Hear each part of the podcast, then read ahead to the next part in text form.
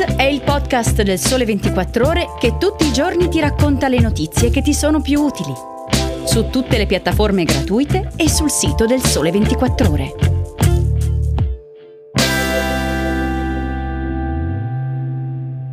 Buongiorno a tutti e ben ritrovati a Start.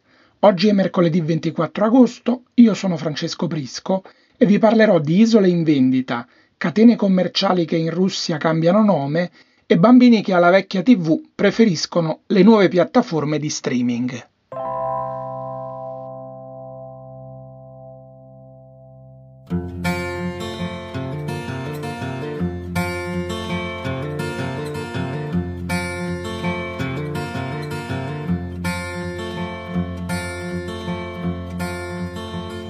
Seconda stella a destra, questo è il cammino e poi dritto fino al mattino. Poi la strada la trovi da te, porta all'isola che non c'è. E questo è un super classicone, L'isola che non c'è di Edoardo Bennato. Correva l'anno 1980 e il cantautore di Bagnoli era in stato di grazia soprattutto quando si trattava di prendere ispirazione dalla letteratura per ragazzi. Parliamo di isole che ci sono e sono in vendita. Se ci seguite saprete che il tema ci appassiona non poco. Non è la prima volta che ne parliamo qui a Start. Di recente se ne sono occupati anche New York Times, Financial Times e Infodata Blog del Sole 24 Ore, con una serie di articoli interessanti.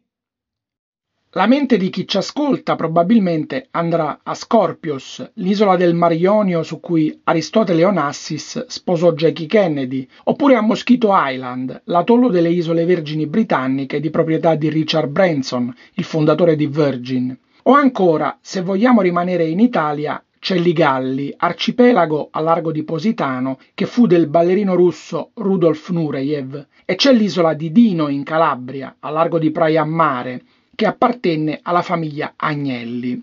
Uno dice isole in vendita e pensa subito a fantamiliardari che aprono il portafoglio, ma non è necessariamente così che devono stare le cose. Se uno infatti si fa un giro eh, sul sito di Private Island, broker che funge da intermediario nella vendita di isole private, si rende meglio conto delle cifre reali su cui viaggia il mercato. Al momento risultano in vendita 675 territori circondati dal mare, di cui 545 isole private, 110 porzioni di terreno e 20 penisole. Non sempre il prezzo viene pubblicato sul sito, come nelle compravendite immobiliari, a volte vige infatti la famigerata trattativa privata. Ma sappiate che con 160 milioni di dollari potete comprarvi l'isola Ranghiai in Thailandia, dove non manca un campo di pallavolo da usare con gli amici che vorrete invitare. Se non disponete di quella cifra, comunque non disperate. Per appena 40.000 dollari potrete accaparrarvi Mangrove Island, un ettaro di vegetazione selvatica in quel di Panama. Certo, a parte la vegetazione selvatica, non c'è niente di che da fare, ma volete mettere con quella cifra alle 5 terre non ci comprate neanche un box auto.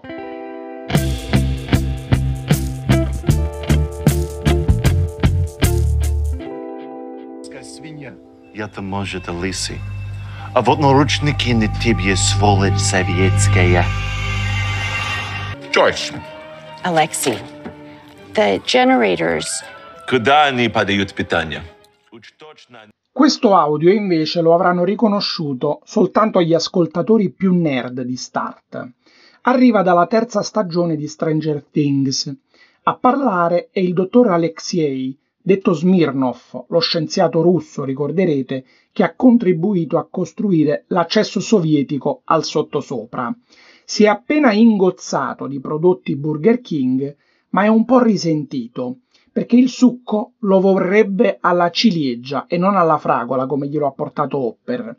Ebbene sì, ai russi piace, e non poco, mangiare americano.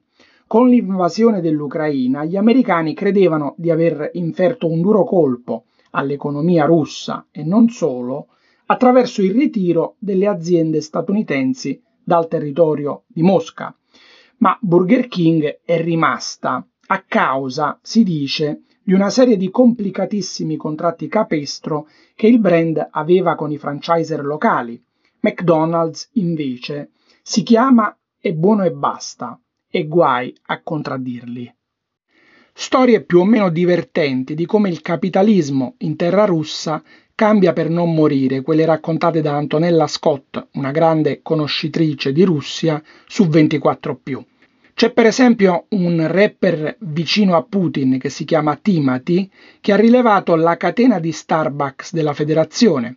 Adesso si chiama Stars Coffee la stella sul marchio c'è ancora, ma la sirena è diventata una ragazza che indossa un kokoshnik, copricapo femminile della tradizione slava, e il frappuccino è diventato frappuccito, con una ricetta più in linea, almeno dicono, con il gusto locale.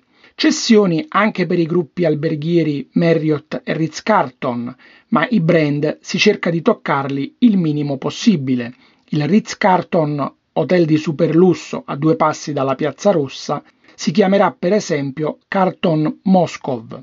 Invasione in Ucraina o no, attentato alla figlia di Dugin o meno, a Mosca provano a fare come se nulla fosse accaduto in questi 182 giorni di guerra.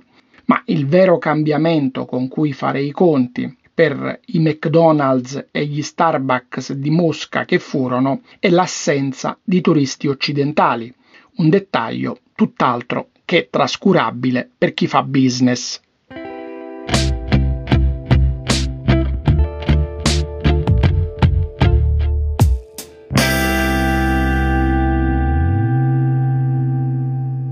Se avete figli piccoli, la prossima notizia non vi sembrerà più di tanto una notizia. Avrete sentito che negli Stati Uniti a luglio si è finalmente realizzato il più volte vaticinato sorpasso della TV in streaming su quella tradizionale, che in America è soprattutto TV via cavo. In Italia siamo lontani da quei dati, ma qualcosa sta succedendo anche qui da noi. Secondo le elaborazioni dei dati Auditel da parte dello studio Frasi, scrive Andrea Biondi per il Sole 24 Ore, nella fascia d'età dagli 8 ai 14 anni la percentuale di fruizione dello streaming supera di poco il 50% rispetto a quella della TV tradizionale, che da noi è essenzialmente digitale terrestre o satellite. Per i 20-24 anni scendiamo al 37,4%, 30,4% per i 25 anni 34 anni e 30,6% per i 35 anni 44 anni. In totale, considerando tutte le fasce d'età, il cosiddetto non riconosciuto, cioè quel segmento Auditel che racchiude la fruizione digitale, è arrivato al 17,9% dell'audience nel giorno medio. In prima serata significa un ascolto di oltre 3 milioni, ma ci sono fasce, come quella di mezzogiorno, nelle quali la quota del nuovo che avanza cosiddetto è del 21,6% ed è a questi livelli anche tra le 16 e le 18. Quanto all'età media, se quella dei consumatori di TV tradizionale è di 60 anni, il nuovo modo di usare il televisore come device è terreno per utenti di 20 anni più giovani almeno Netflix, Disney Plus e compagnia stanno insomma facendo il loro. Mettiamoci anche l'avvento di DAZN per quanto riguarda la fruizione dello sport e gli investimenti digitali di player tradizionali come Rai con Rai Play, Mediaset con Infinity e Sky con Now TV. Tirando le somme, la tendenza sembra scritta. Come cantava quel tizio, non siamo mica gli americani, eppure dateci il tempo che ci arriviamo.